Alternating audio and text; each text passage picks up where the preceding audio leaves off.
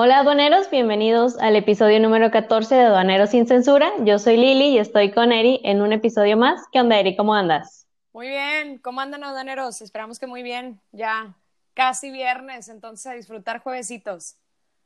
Es correcto, y aprovechando que hablamos de los aduaneros, queremos agradecerle a Vane, a Bruno, a Iram y a Jorge por las propuestas de temas bastante interesantes que participaron en la encuesta eh, muy chido, la verdad, eh, la interacción con ustedes. Espero que haya más propuestas. Mándenos siempre un DM y los podemos considerar para los siguientes temas. En este episodio vamos a tratar al respecto de un tipo de operaciones que es utilizado por las empresas IMEX a todas sus versiones. Nos referimos a las operaciones virtuales. Vamos a hablar al respecto de cuál es su fundamento legal, los modelos de operación que existen en las operaciones virtuales, los beneficios y finalmente, como nos gusta terminar, con tips y recomendaciones para el manejo de las operaciones virtuales de manera adecuada. Eri, pero dime, este, ¿qué es las operaciones virtuales? ¿De qué se trata todo esto? Creo que sí, Lili. Mira, ahí te va. Digo, para empezar, son operaciones, como tú bien dices, son súper comunes en todas las empresas y estas operaciones de comercio exterior son tanto de importación y de exportación, pero lo interesante aquí es que no necesariamente implican un movimiento físico de entrada y de, salida del país, sino que existen otro tipo de, digamos, de importaciones y exportaciones que solamente se manejan o se transaccionan documentalmente. Es decir, todo el movimiento de mercancías se realiza 100% dentro de territorio nacional, dentro de México, y a este tipo de operaciones por eso se les denominan como virtuales, porque es como si virtualmente estuvieran saliendo y entrando del país sin la necesidad de hacer ese flujo físico y de pasar físicamente por la aduana eh, de Laredo, de Matamoros, de Reynosa, cualquier aduana fronteriza. Entonces, para que las empresas puedan hacer este tipo de operaciones virtuales, tienen que contar con un programa IMEX autorizado, sobre todo los que reciben el material, y este, que obviamente tu programa esté vigente. Y hay diferentes modalidades, hay cinco, pero las más comunes justo son las que les vamos a platicar. Sí, las más comunes son dos, Eri. La primera es la IMEX industrial. Es aquella empresa que se dedica a transformar, a producir bienes. ¿sí? Eh, toma materias primas, toma insumos y los va a transformar en un bien diferente final.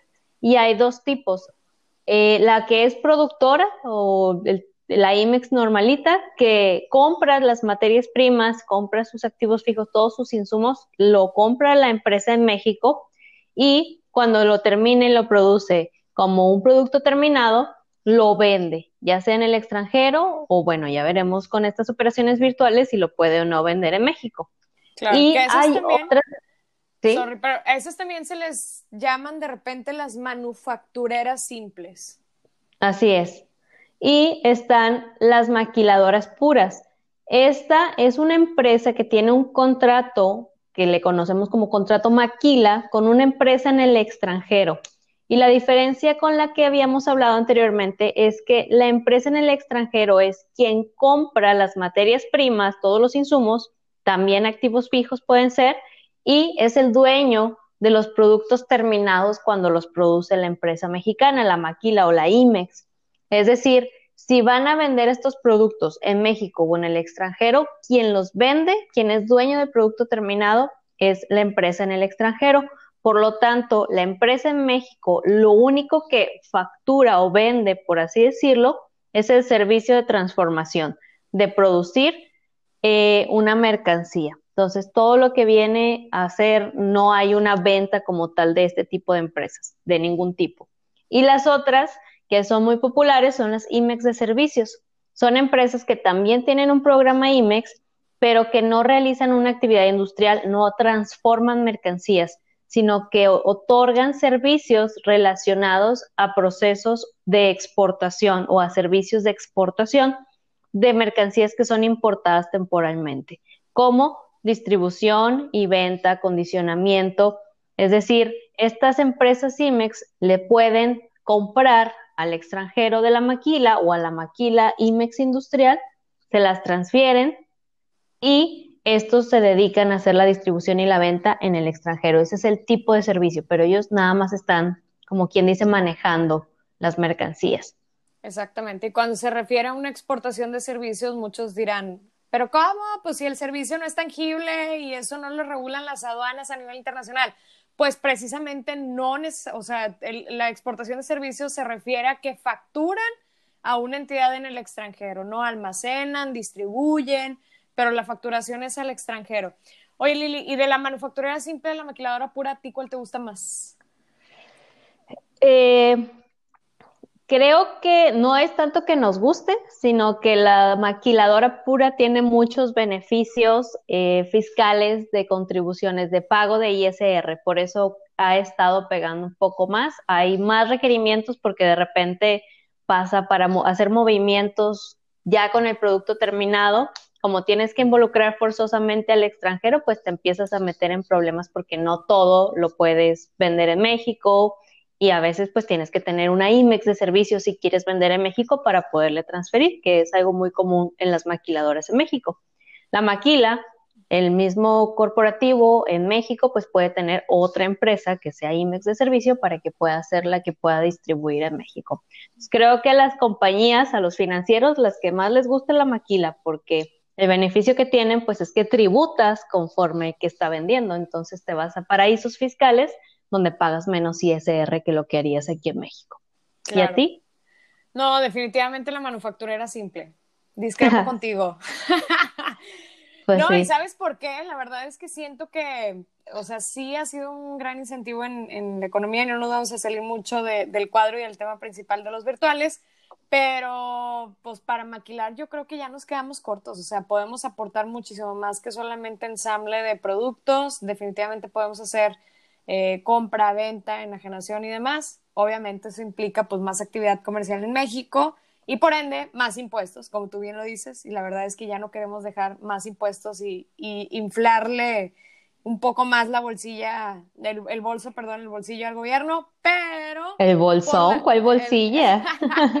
El, bolsillo al gobierno, pero creo yo que por actividades, la verdad, y por tema de independencia y de, crear más valor dentro de la cadena en México, por eso me gustan más las manufactureras simples. Pero bueno, retomando, eh, es bien importante comentarles que para que una empresa pueda realizar exportaciones virtuales no es obligación, ojo, no es obligación que tengan un programa IMEX. Muchos de los esquemas sí piden que la importadora tenga un programa IMEX para poderlo hacer, pero no es necesario que todas las empresas relacionadas, tanto la que transfiere, o sea, la que, la que hace el envío, como la que recibe, sean IMEX. Eh, las, las operaciones virtuales pueden ser tanto en régimen temporal y definitivas hacia la importación. La exportación sí se hace en un régimen definitivo, ¿sale? O sea, una vez que alguien envía material de transferencia virtual, el que exporta es exportación definitiva, es decir, ya no viene de regreso. Pero el que importa lo puede hacer bajo una importación definitiva o una importación temporal. Los dos, bueno, ahorita vamos a ver la diferencia de las claves de, de, de pedimentos. Este, pero la definitiva sería en, clave V5, que sería el equivalente a un A1 en, digamos, en transacción fronteriza, y el V1 de importación sería el equivalente al IN, clave de pedimento IN, eh, en, en, cruce fronterizo, ¿no? La primera clave de operación virtual eh, la que acabamos de comentar, el V1, el fundamento legal para todas estas, este tipo de operaciones los podemos encontrar en diferentes reglas de comercio exterior, ley del IVA y algunos artículos de la ley aduanera. Así que saquen su pluma, apúntenla ahí en la libreta. Los fundamentos son la regla de comercio exterior vigente 524 o 525 o 526 o 527. ¿Y por qué digo o y no y? Ojo con eso, aduaneros, no permitan que sus agentes aduanales les pongan en el fundamento de sus pedimentos todo el bonche de reglas que acabamos de mencionar, porque es o cuadro, o sea, tu operación virtual o cuadra en alguna de estas reglas y no puede caber en dos o más. O sea, es como en una relación con tu novio, ¿no? O sea, pues andas con este o andas con quién o cómo, ¿no? bueno, el poliamor y todo esto, no Bueno, pues en, estricta teoría eso uno u otro. Pero en estos fundamentos no aplica. en fundamentos no aplica, exactamente. Tal vez pusimos un mal ejemplo, fue una mala analogía, pero... Nenes conmigo, güey, es mal ejemplo. Para Lili es un mal ejemplo, para mí sí es uno muy bueno. Por si mi novia está escuchando esto. Ah, bueno, es o 524 o 525 o 526 o 527, pero todas están dentro del capítulo 5. Ahorita Lili nos va a platicar un poquito más acerca de los fundamentos, pero en resumen, todo este conjunto de reglas nos vienen a decir que, número uno, las exportaciones virtuales son iguales que las exportaciones físicas para efectos de dos cosas principalmente. Uno es que realizas descarga de las importaciones temporales que tú tengas, es decir, técnicamente sí se considera una exportación y para efectos de el retorno de los insumos sí es un retorno, o sea, sí se considera como un descargo dentro de tu sistema de control de inventarios de importaciones temporales. Y número dos, y el, creo yo que es el más importante, la facturación a tasa 0% de IVA. Es decir, tú puedes enviar estas mercancías, ya, ya sea que seas una maquiladora pura o una manufacturera, si compraste el bien, y tú puedes facturarlo al extranjero con tasa 0% de IVA como si fuera una venta fuera de México, aunque físicamente las mercancías se estén transfiriendo en México. Es correcto, por eso estas reglas también se relacionan con el artículo 29 de la ley del IVA, que habla de todo este tema, de cuándo sí pagamos IVA, cuándo no. Este, eh, hay que echarle por ahí un ojo. Y las importaciones virtuales, cuando compra un extranjero, deben hacerse temporales. También habla este punto en estas reglas que mencionó Eri. Es decir, siempre que un extranjero esté involucrado en la compra, la importación tiene que ser temporal, porque Eric comentaba que hay algunas definitivas. Cuando la compra, ojo, la compra, no la venta, la compra la hace el extranjero, siempre la importación tiene que ser temporal. Y la 527 te habla de los requisitos fiscales de las facturas electrónicas o los famosos FDIs que se usan para la compra-venta.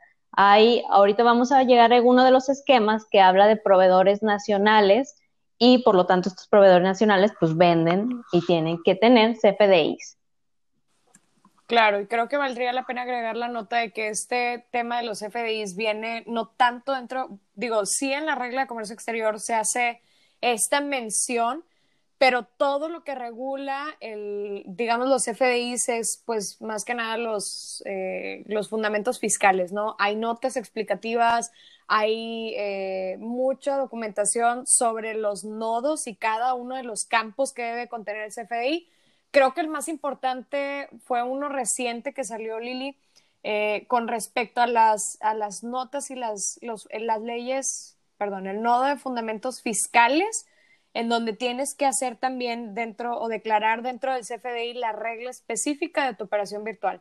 Entonces, ojo, volvemos al punto. No pongan ni en sus pedimentos ni en sus FDIs todo el bonche de reglas de las generales de comercio exterior. Tiene que ser la específica que le aplica a tu operación. Bueno, y si se fijaron, aduaneros, Lili se saltó la regla 526, nos fuimos directa a la 527 y esto fue intencional. ¿Por qué? porque son tres los esquemas, pero vamos a ver los dos principales que creo yo que la gran mayoría de las empresas, tanto de la industria automotriz, eléctrica, electrónica, etcétera, son las que más usamos en la operación del día a día. Entonces, la primera de ellas es cuando una empresa IMEX le transfiere mercancías importadas temporalmente a otra empresa IMEX, puede ser por dos razones, ¿no?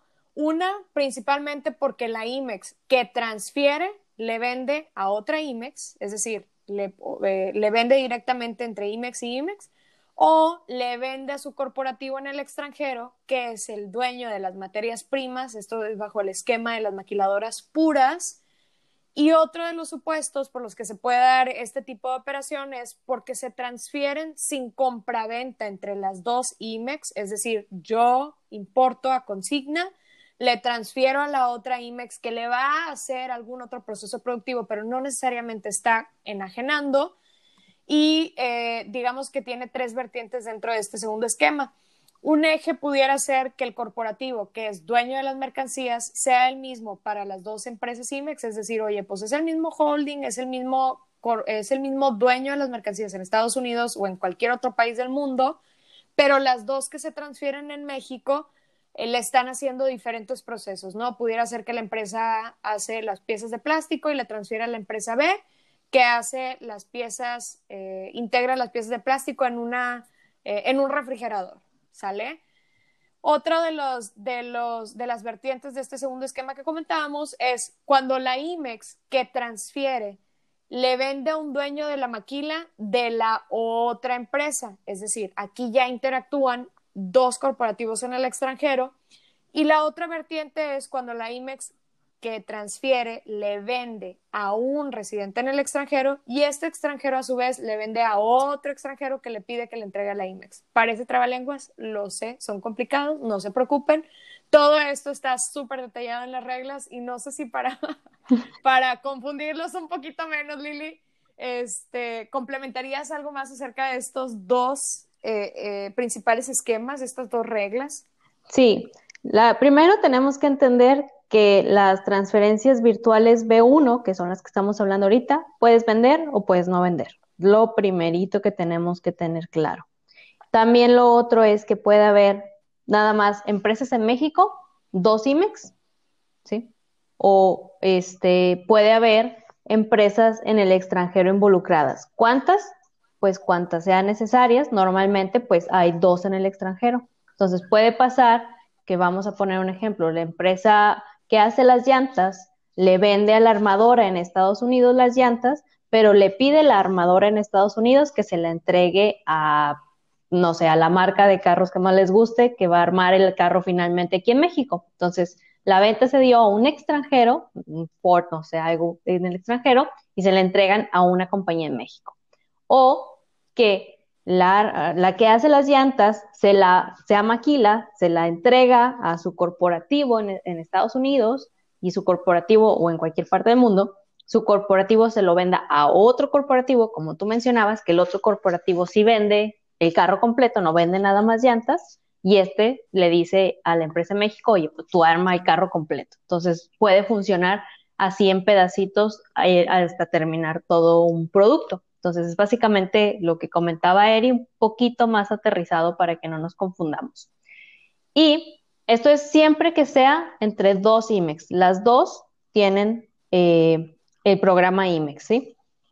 Eh, la otra opción es que haya proveedores nacionales que tengan IMEX o que no tengan IMEX, es decir, yo soy un proveedor, no sé, que hago cartón, todas mis materias primas son en México, o todo lo que importo lo importo en definitivo y al final yo le voy a vender a una maquila o a una empresa IMEX mi caja de cartón, pero ellos pues van a, son maquila o son IMEX, van a importarlo temporalmente. Pero como yo nada más voy a exportar, yo nada más voy a hacer la transferencia, pues yo no tengo la obligación de tener un IMEX. Aquí es bien importante, para que esto suceda, la única forma que un proveedor nacional que importa mercancías en definitiva o que son mercancías 100% nacionales, haga este proceso, aquí sí, obligatoriamente tiene que haber un proveedor en el extranjero al que se le vende. Es decir, el proveedor nacional de la caja le tiene que vender a alguien en Estados Unidos o en cualquier lado del mundo para que éste le pida que le entregue a un proveedor IMEX o, perdón, a, su eh, maquiladora IMEX o a su empresa en México y la va a importar temporalmente, ¿sí? Y pues de la misma forma en este esquema también funcionan eh, la parte de armadoras en, la misma, en el mismo esquema. Entonces la primera, no se, les, no se vayan a revolver, entre dos IMEX. La segunda, proveedores nacionales con venta a un extranjero y entrega a una empresa en México. No tiene que salir del país, acuérdense. Entonces, Aquí, en estos pedimentos B1, todo lo que hablamos ahorita son pedimentos B1, las transacciones se juntan todas las operaciones que tuvieron en un mes en un solo pedimento o lo pueden hacer y tienes los 10 días hábiles del mes siguiente para cerrar la operación. Y si eres afortunado de OEA, pues tienes más días, son 20 días hábiles. Es decir, estamos, por ejemplo, ahorita en septiembre yo voy a considerar todas las transacciones que me mandó mi proveedor nacional que trabajo con virtuales desde el primero de septiembre hasta el último día de septiembre. Y luego los primeros 10 días de octubre yo tengo que hacer mi cierre de pedimento, que es decir, junto todas mis mercancías, junto todas mis transacciones y pago un pedimento por ese proveedor. Y supongo que además del B1, Eri, hay otra clave que debemos de tocar. Justo, y era lo que platicábamos hace unos minutos, que hay régimen de importación temporal y definitivo. En el caso de las importaciones definitivas, muchos lo han escuchado, son los famosos eh, virtuales con clave V5, los V5. Eh, estas operaciones están fundamentadas perdón, legalmente en la regla 733 de las Generales de Comercio Exterior, que habla de los beneficios para las empresas de operador económico autorizado. Esta regla, la verdad es que sí está súper extensa, es muy larga, pero tienen que, súper, pero tienen que verla muy a detalle y párrafo por, por párrafo empezar a digerirla para, eh, en caso de que ustedes tengan V5, para que hagan las operaciones casi, casi que al pie de la letra. Son muchos beneficios y ahorita lo vamos a ver ya en la conclusión, pero estos temas de operaciones virtuales pareciera ser que son muy fáciles de operar, son muy dóciles, suena padrísimo que no tengamos que exportar o sacar del país un producto que al final del día otra empresa lo va a terminar reimportando, o sea, no hace sentido hacer esas vueltas o ese U-turn, eh, pero contrae muchas obligaciones y una de ellas es precisamente todas las que vienen en la regla 733 para los B5. Entonces, váyanse al numeral 13 para que vayan eh, ubicando así el shortcut que les dejamos nosotros, el, el camino rápido. Pero tristemente, creo que también es, esto es algo que nos pegó a muchas de las empresas certificadas. Eh, es un beneficio de los más importantes que tenían antes tanto las empresas OEA como las certificadas en materia de IVA e IEPS, es decir, las, las IMEX, eh, que además de su IMEX tienen un complemento de certificación para acreditarse el IVA de importación. Y pues bueno, en el Viernes Negro, viernes que todos recordamos con mucho con mucha tristeza el 24 de julio. la, la, la, eh, correcto, ya ni llorar es bueno. No, ya, ya se las lágrimas, yo creo, güey, pobres. Ya, pues, ya, ya lo olvidé, ya. Entonces, pues bueno, digo, es, una, es un beneficio que antes teníamos las empresas certificadas en materia de IVA y pues bueno, hoy por hoy ya la verdad es que solamente quedan para empresas OEA y eh, aunque la, la, gran mayoría de las empresas en la industria en México este, sí lo utilizaban, había muchas que sí hacían uso de estos esquemas, eh, si tú no sabes de qué es lo que estamos hablando y ahorita no tienes ni idea de qué onda con estas modificaciones y que lo del viernes negro y estás de qué pasa, bueno, en Instagram busca el video, el live que hizo Lili, que lo publicamos más o menos por esa semana del 24, en donde precisamente hablamos de estos cambios de comercio exterior y la eliminación de los beneficios para las empresas certificadas. Oye, por un segundo pensé que ibas a decir qué pedo en lugar de qué pasa. Me emocioné. Dije, ya, ya, por fin, estoy haciendo negro. No, era tristemente ñoño de nuevo. Pero bueno, regresando a los B5, estas operaciones funcionan así. Una empresa IMEX que ha importado mercancías temporalmente para la elaboración de un producto terminado, que sea OEA, acuérdense lo acaba de comentar Eri, puede transferir de manera definitiva estos productos terminados a una empresa en México. Y dado que es una operación definitiva, pues la empresa en México que está recibiendo las mercancías no necesita ser IMEX. No es forzoso que sea IMEX, eso no es necesario. Lo que sí es que pues tiene que pagar todos los impuestos y cumplir todas las regulaciones porque está haciendo una operación definitiva. Lo chido pues es que ya una vez que paga el pedimento, sin tener que hacer la vuelta enorme que comentó Eri, con todos los costos que esto implica, pues puede hacer con las mercancías lo que se le dé la gana, ¿sí? Las operaciones de estos pedimentos, en la regla, que la que mencionó Eri, la 733, te indica que los pedimentos se deben de hacer individuales por cada transacción o factura, como lo maneje la, operación. Eh, entonces, si tienes muchas operaciones, pues esto se va a elevar nada más tu costo de, de, la, de los honorarios que le estés pagando a la gente de Banay que te esté haciendo estos pedimentos.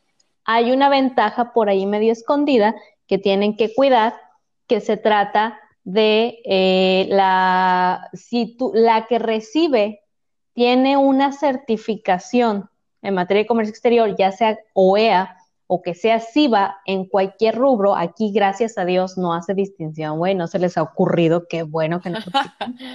Este, ni les des ideas. Ni les doy ideas, sí. Vamos a borrar esto. No vaya a ser que nos escuche por ahí Satanas y que lo tome en cuenta. No, ahorita no lo han borrado, gracias a Dios. Si es la que recibe, tiene la, certificación OEA o SIVA y en cualquier rubro puedes hacer las operaciones semanales. Entonces, si tú tienes mil, si tú tienes 500 operaciones a la semana, en lugar de pagar 500 pedimentos, mil pedimentos, solo vas a hacer un pedimento a la semana consolidando todas estas operaciones. Es un dineral, como no tienen idea, lo que te puedes ahorrar si manejas este esquema.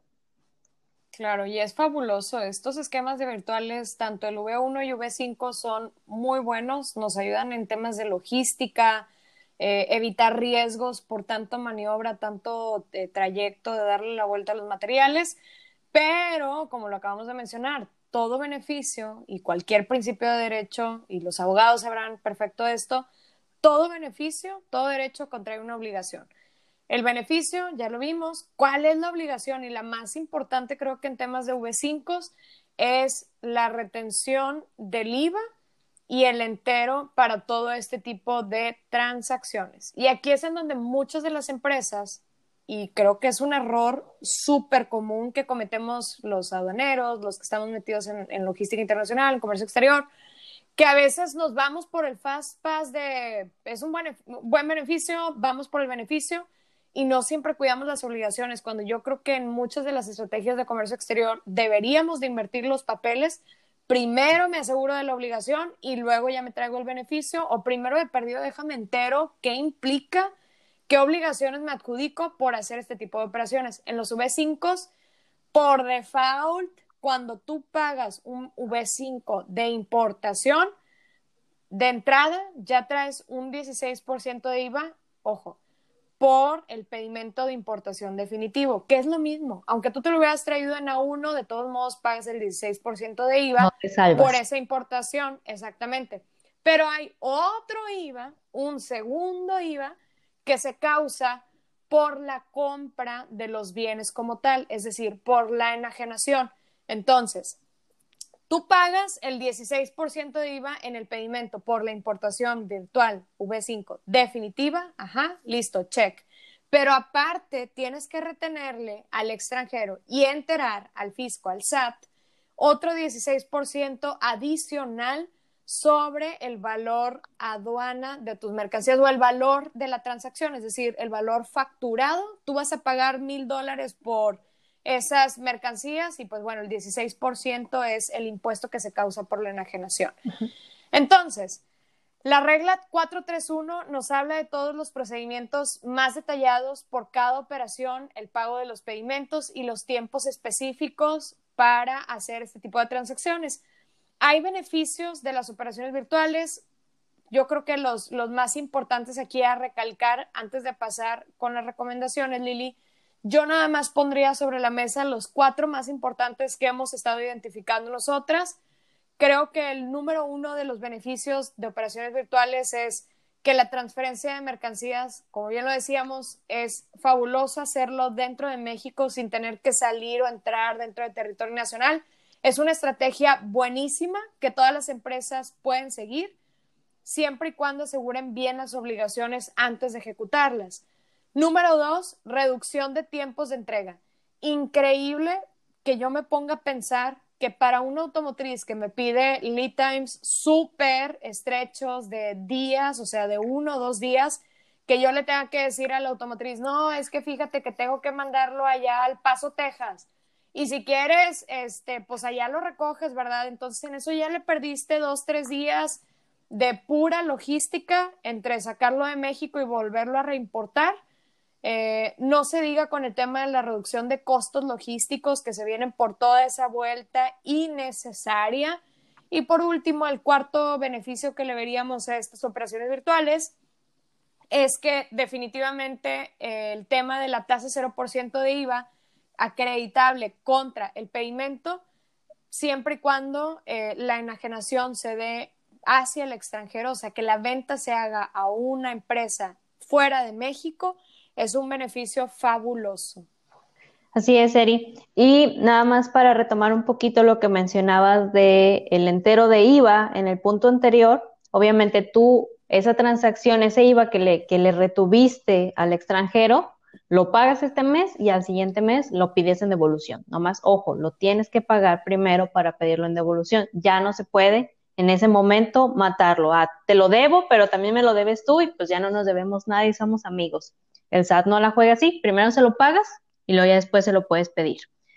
Y nos vamos a las recomendaciones. Ya dicho todo esto, lo único que les podemos dejar como recomendaciones es uno, las operaciones, ya lo mencionó mucho Eri, son muy buenas las operaciones virtuales, tienen muchos beneficios en temas de costos, en temas de flexibilidad, de tiempos, pero traen muchas obligaciones aduaneras y fiscales que se le van a adjudicar al importador principalmente, por lo que dado que las mercancías no cruzan, pues obviamente tienes que tener controles para que no hagas eh, un despapalle con todas las mercancías y las transferencias y trates de hacer cosas fuera de la ley. Entonces, siempre tienes que tener métodos de comprobación porque el SAT te los puede pedir del tránsito, del flujo físico de las mercancías de tu proveedor nacional que le está entregando la IMEX, comprobantes de envío, recibos en el almacén, en el ERP, en el sistema corporativo.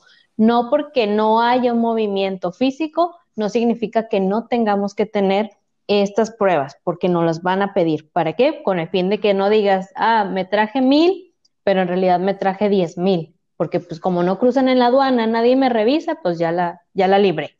No, te pueden pedir toda esta información.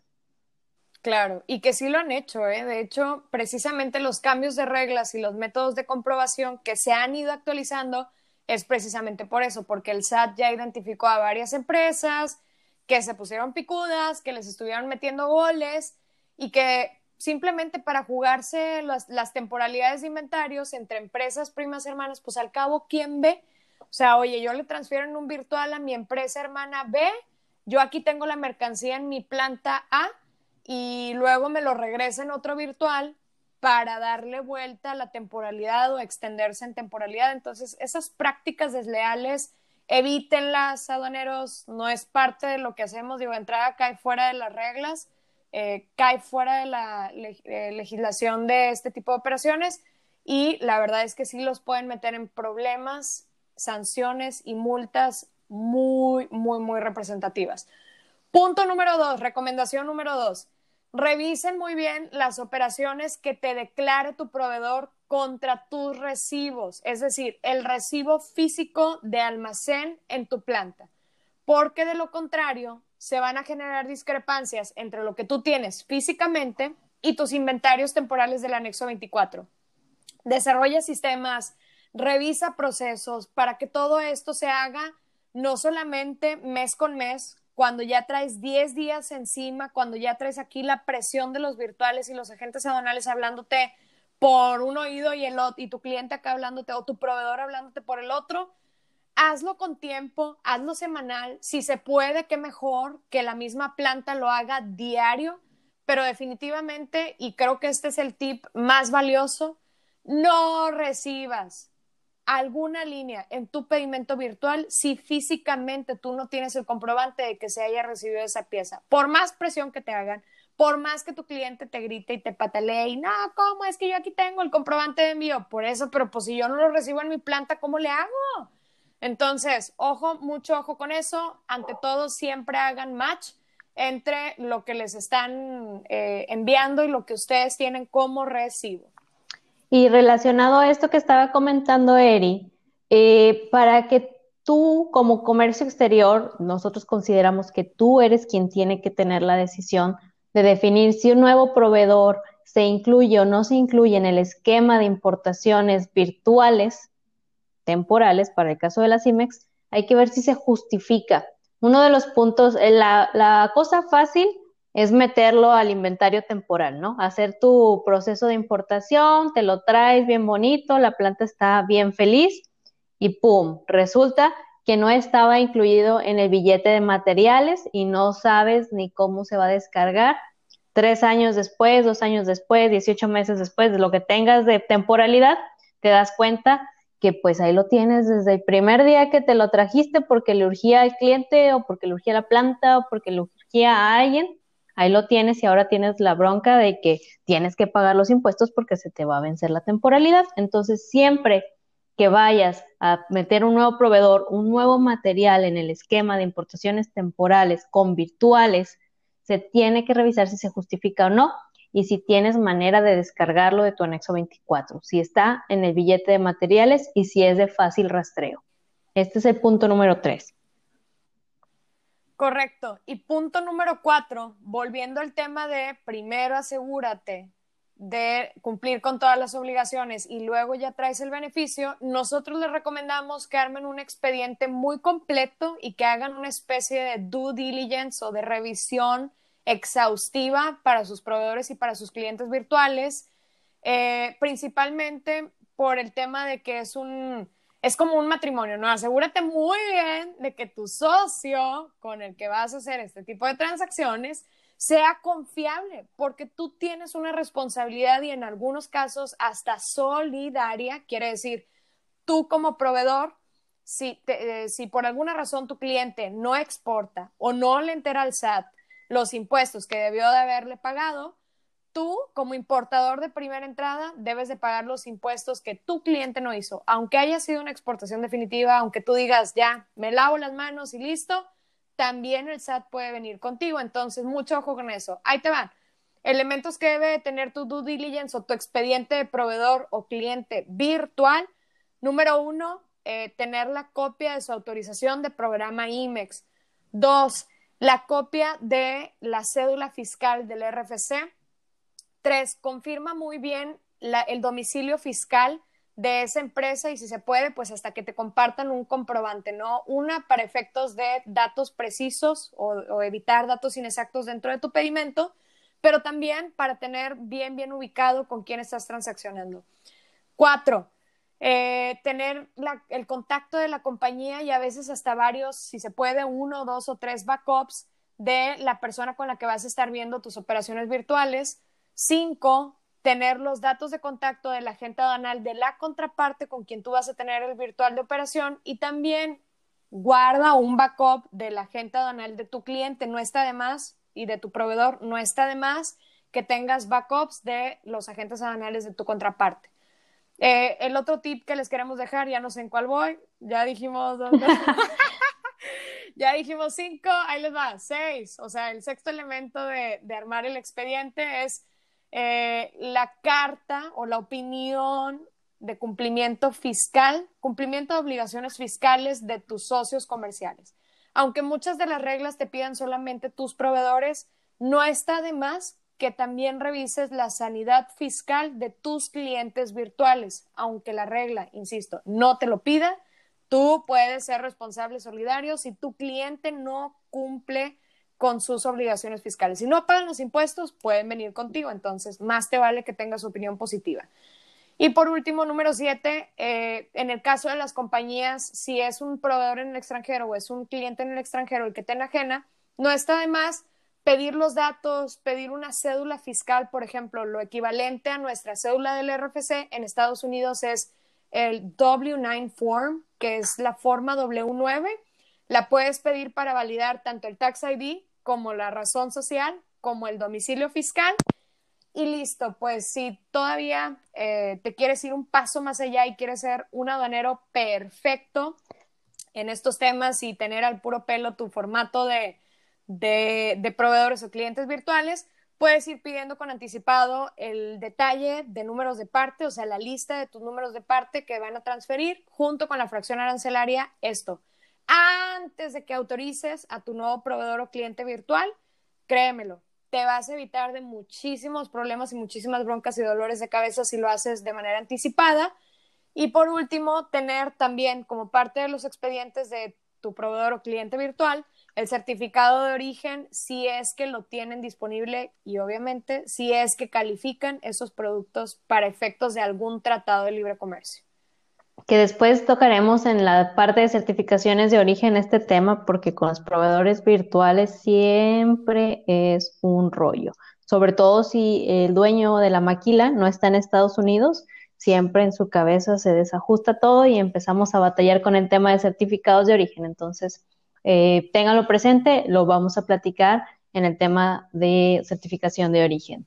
Y por último, el último de estos importantísimos tips, haz auditoría también o pídele a tu departamento de fiscal, de pagos, de quien le corresponda, a quien le quieras aventar la chamba, que haga revisión de las facturas que realizan tus proveedores virtuales para asegurar que cumplan con los requisitos fiscales que estuvimos comentando y que estén bien armadas, bien seguras para fundamentar que eh, sí se está haciendo la transacción.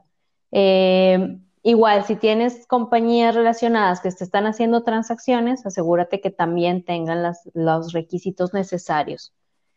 Bueno, aduaneros, pues espero que les haya gustado. Sé que era un tema pesadito, pero es algo que la, mayor parte de la industria en México es CIMEX y por lo tanto la mayor parte de la industria las manejamos y que se nos hace bien fácil y hasta que nos llega eh, el SAT y tómala que nos cayó con todo y todo lo teníamos mal. Entonces ahorita están en un perfecto momento para ponerse a revisar sus operaciones virtuales y ver qué también están. No se les olvide, por favor síganos en redes sociales, estamos en Instagram y en Facebook como Aduaneros sin Censura y escúchenos por favor, denle like, compartan, mándanos memes y se los agradecemos mucho. Eri. Nos vemos, aduaneros. Cuídense. Próximo jueves, misma hora, mismo lugar. Bye bye. Bye bye.